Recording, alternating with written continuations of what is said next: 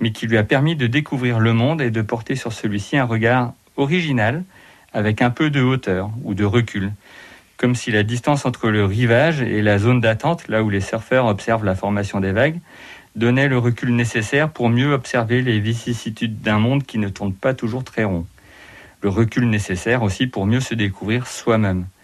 Jour barbare, c'est donc à la fois un hommage au surf et à la mer, aux rencontres effectuées sur tous les continents par l'auteur-narrateur, et un passionnant documentaire sur l'état du monde, notamment du tiers-monde, dans les années 70 à 80 raison pour lesquelles ce livre a reçu de nombreux prix à sa parution en 2016, notamment un prix Pulitzer et celui de la meilleure autobiographie pour la rédaction du magazine Lire. Jour barbare au pluriel de William Finnegan, c'est aux éditions Point.